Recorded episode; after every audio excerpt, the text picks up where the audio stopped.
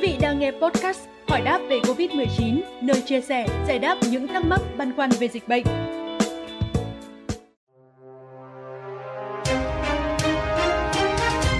Thưa quý vị, mới đây, Bộ Giao thông Vận tải vừa ban hành quyết định số 10906 QĐ-VGTVT hướng dẫn tạm thời về tổ chức hoạt động vận tải nhằm đảm bảo thích ứng an toàn, linh hoạt, kiểm soát hiệu quả dịch COVID-19.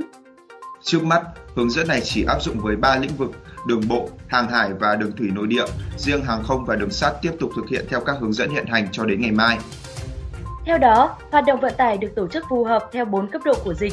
Cấp 1 là nguy cơ thấp, bình thường mới, tương ứng với màu xanh. Cấp 2 là nguy cơ trung bình, tương ứng với màu vàng. Ở hai cấp độ này, vận tải hành khách bằng xe ô tô được hoạt động với tần suất bình thường. Với địa bàn có dịch ở cấp độ 3, tương đương với nguy cơ cao, thì được phép vận hành xe khách tuyến cố định liên tỉnh, xe buýt, taxi, hợp đồng, du lịch, vận chuyển học sinh, sinh viên, với điều kiện là hoạt động không quá 50% số chuyến và có giãn cách chỗ ngồi. Tuy nhiên, không áp dụng giãn cách đối với xe dừng nằm. Đối với các địa bàn ở cấp độ 4 là nguy cơ rất cao thì xe công nghệ dưới 9 chỗ ngồi được hoạt động và sử dụng hợp đồng điện tử.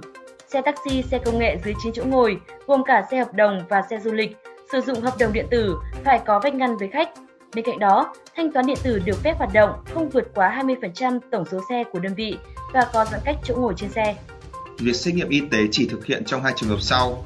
Thứ nhất, có dấu hiệu nghi ngờ mắc bệnh hoặc có chỉ định điều tra dịch tễ đến từ vùng có dịch ở cấp 3.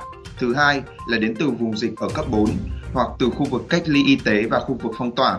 Hành khách chỉ di chuyển trong địa bàn không cần phải xét nghiệm. Thay vào đó, chỉ xét nghiệm khi hành khách có một trong các biểu hiện triệu chứng sốt, ho, mệt mỏi, đau họng, mất vị giác và khiếu giác, khó thở.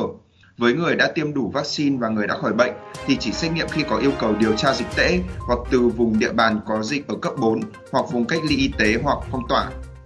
Việc xét nghiệm COVID-19 được thực hiện bằng RT-PCR hoặc test kháng nguyên nhanh có giá trị trong vòng 72 giờ. Trường hợp cơ quan có thẩm quyền ban hành quy định mới về phòng chống dịch COVID-19, đối với các đối tượng áp dụng tại hướng dẫn tạm thời này thì thực hiện theo quy định mới.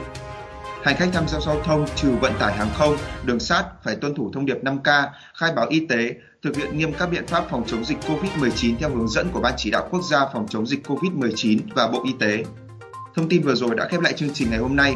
Xin chào và hẹn gặp lại.